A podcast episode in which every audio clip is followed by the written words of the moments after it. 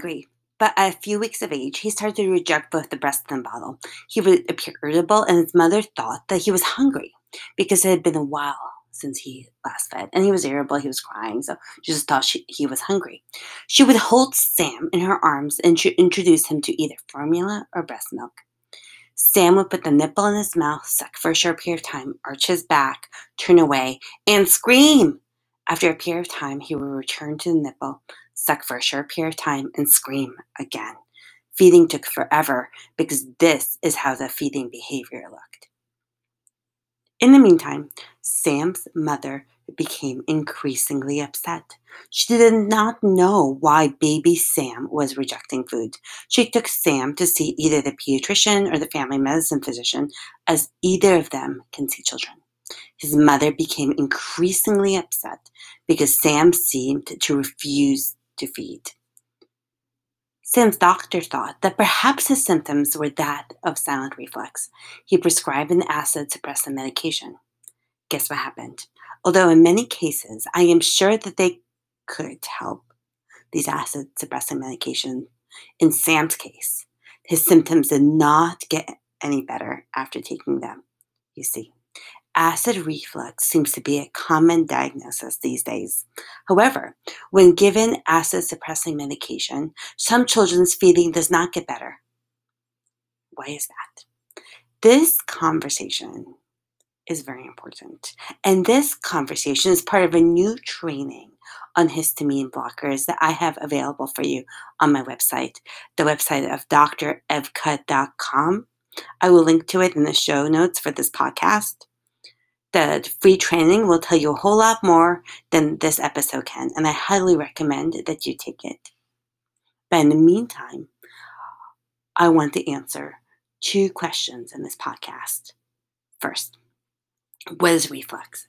Second, why do we often say that children with vomiting, feeding challenges, or a lot of crying have reflux? I'm going to spend the rest of this post discussing what reflux is, its role in these symptoms.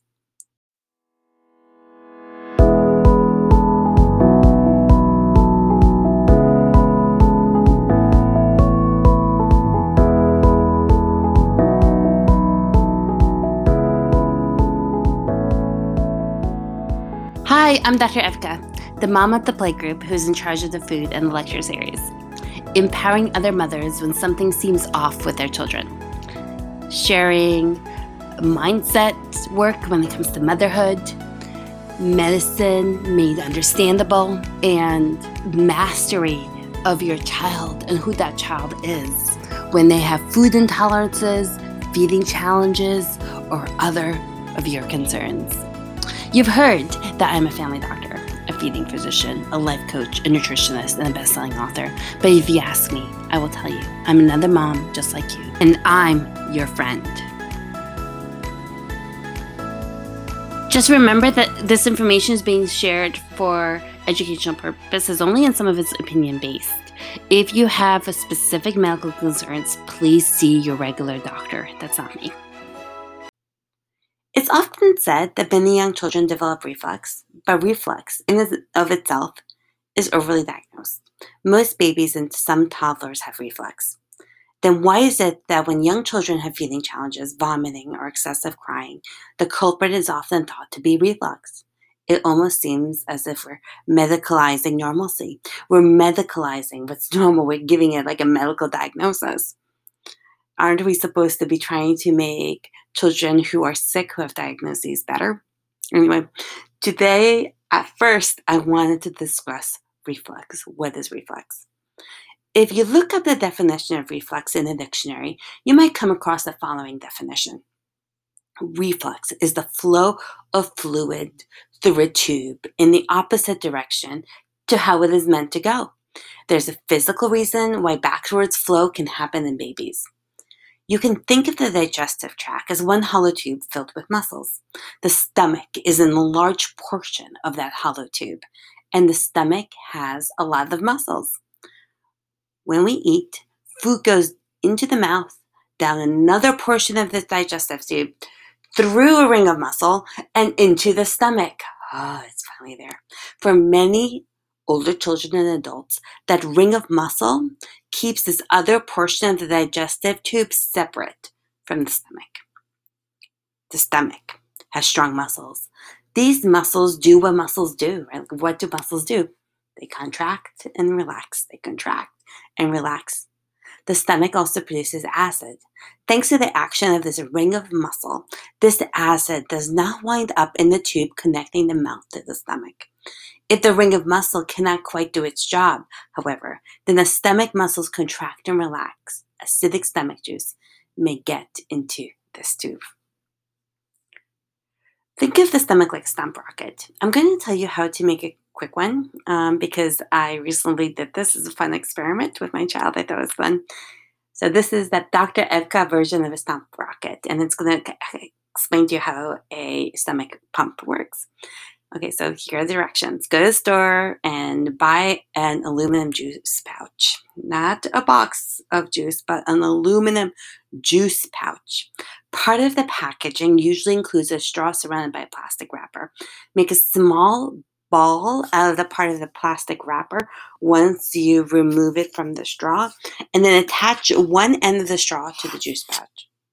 Tape it in place. Attach the other end of the juice box to the small ball. Now stomp on the juice box filled with juice, like stomp, stomp, stomp. The small ball should fly out from the other side of the straw. In fact, if the straw is not securely fastened to the juice box or the stomp is strong enough, perhaps the straw and the some juice will fly out as well. If you want a video demonstration, it's going to be in my free training, so just sign up for it and you'll see video demonstration of me making a stomp rocket. How fun. The Anyway, the, just like a stomp rocket, the stomach does a similar stomping action. The goal of the stomping is to propel food further down the digestive tract. Its goal is not to have the food move backwards. However, if the muscle connecting the stomach to the tube above it cannot close properly, stomach contents might fly up into the mouth. In reflux, stomach contents flows back up the tube from which it previously came. This reverse flow is known as reflux. It is common in very young children because connecting muscles um, in the upper parts of the digestive tract, the stomach, are not perfect. So those muscles that would normally prevent um, the stomach uh, contents from going up into the tube above it are not perfect. It takes time for these muscles to learn how to effectively close shut when the stomach is trying to stomp to pump food further down the digestive tract. Symptoms of reflux in babies include wet burps or hiccups, as well as spit up. Fluid winds up oozing out of the mouth. This is a normal process until the muscle uh, between the upper tube, digestive tube and the stomach figures out better what it's supposed to do. What I find interesting is that young children's symptoms such as vomiting, failure to th- thrive, and excess crying might be attributed to reflux. If most babies have reflux, then why don't most babies also have vomiting, failure to thrive, and excess crying? And that's something that we need to discuss.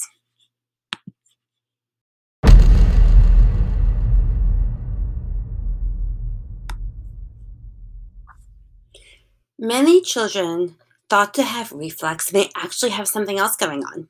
This is especially true if we're discussing pathological reflux. We're not talking about those children who spit up every once in a while or who have hiccups. If a young child has vomiting, excess crying, and weight changes, as well as feeding refusal, we're not talking about run of the mill reflux, just a normal process. We are talking about something else, and I want to spend this episode discussing it. What are some of these mimickers of reflux? So, how do we do that? Well, if you go on the Dr. Evka website, in the About section, you will find the wording Click here to get a list of diagnoses that might mimic reflux. That list is huge. I will link to it in the show notes for this episode. Some of the medical conditions that are on that list include non-IgE mediated food allergies, including FPIES, eosinophilic esophagitis, various motility disorders, cyclic vomiting syndrome, and so on and so on and so on. When people attribute young children's symptoms to these other medical conditions, when people attribute young children's symptoms to reflux, are they disregarding these other diseases? Such disregard can happen when it comes to diagnoses. Did you know that the youngest children for a given grade level are at high risk of being diagnosed with attention deficit hyperactivity disorder or ADHD? This is compared to children on the same grade level who are older. If a third grader is born in November, for instance, that person is more likely to be diagnosed with ADHD compared to a third grader who's born in July school year started in September or October. So the child who's born in November is older by many months compared to the child born in July. Both children are at the same grade level, but the younger child might naturally be a bit more immature when you are told by the school that your younger child might need to be evaluated for ADHD, perhaps what the school is actually describing is a case of immaturity. And perhaps it's not even the physicians, like the developmental doctors and some of the neurologists who are diagnosing these children with ADHD. They might be saying, you know what, the child just is immature for their age. But it might be other people thinking, well, maybe this child has ADHD, when in fact it's not ADHD, it's just a case of immaturity.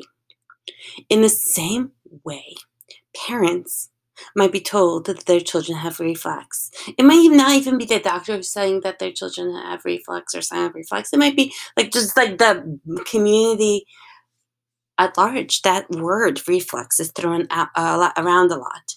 In fact, it is a common diagnosis that is given the first six months of life, not necessarily even by doctors, but also by other members of the general public.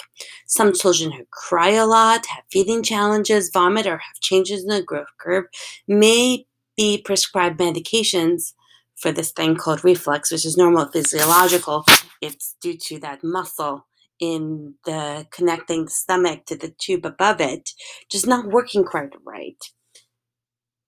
And yet, medications are even given over the counter or they're prescribed for this reflux. Even if doctors don't prescribe it, perhaps a friend tells a family member whose child is having these kinds of symptoms give your child a medication for reflux. You can even buy these medications without prescription. Yet, a couple of good randomized studies suggest that there is no benefit to treatment of reflux in young children with acid suppressors. This is different from like gastroesophageal reflux disease or some of these other medical conditions um, that we'll, we will talk about um, either in this episode or in other ones, or that you can look up on my website.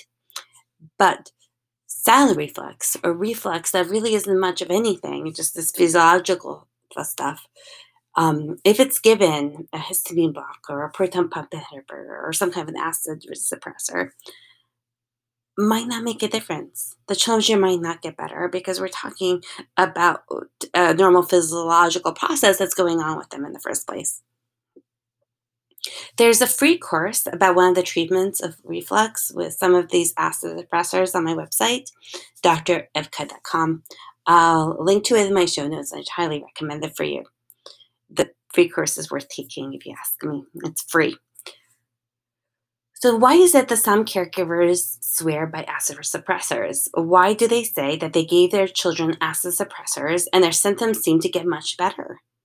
Were they lying? I don't think so. I believe them. Part of the reason why children improve with acid suppressors is not because these children have reflux. It could be because they have some kind of disease process or the acid uh, suppressors are treating other medical conditions, not just regular run of the mill reflux. In some cases, acid re- suppressors are actually of benefit. Again, I discussed this more in my free training. In interim, I want you to understand that acid suppressors do not treat run of the mill reflux as defined by my prior example. In fact, there are risks to taking acid suppressors. For instance, some acid suppressors, like proton pump inhibitors, actually carry a significant risk with them. Children whose stomach acid is lowered may be at increased risk of developing lower respiratory tract infections like pneumonia.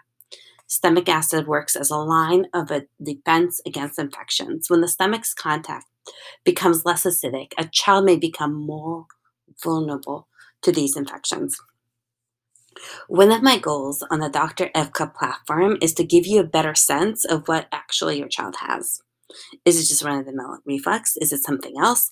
To learn more about what you you can do and how you can figure all of this out, I recommend that you stay tuned, subscribe to this podcast, like it, give a review. If you get like it, like give it five stars on your favorite podcast app. If you give it five stars, please, and you review it, I'll make sure to sh- give you a shout out in my show notes, and um, you'll be able to spread this podcast to other people. So go ahead and do that, please, if you want in any case, um, I also wanted to let you know that there's a new revamp of my website because previously I was talking about children with feeding challenges, children with vomiting, children with excessive crying, right? That like that hasn't changed, and some of your mindset around it, and some techniques you can use to help with these challenges.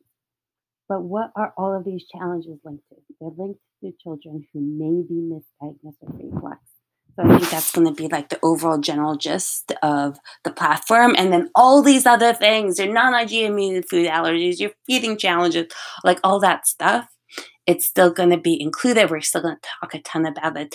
We're just going to lump all of it under uh, one umbrella term, and that's when it's not just reflux. So thank you for listening. I'll see you next week around the same time for my next episode.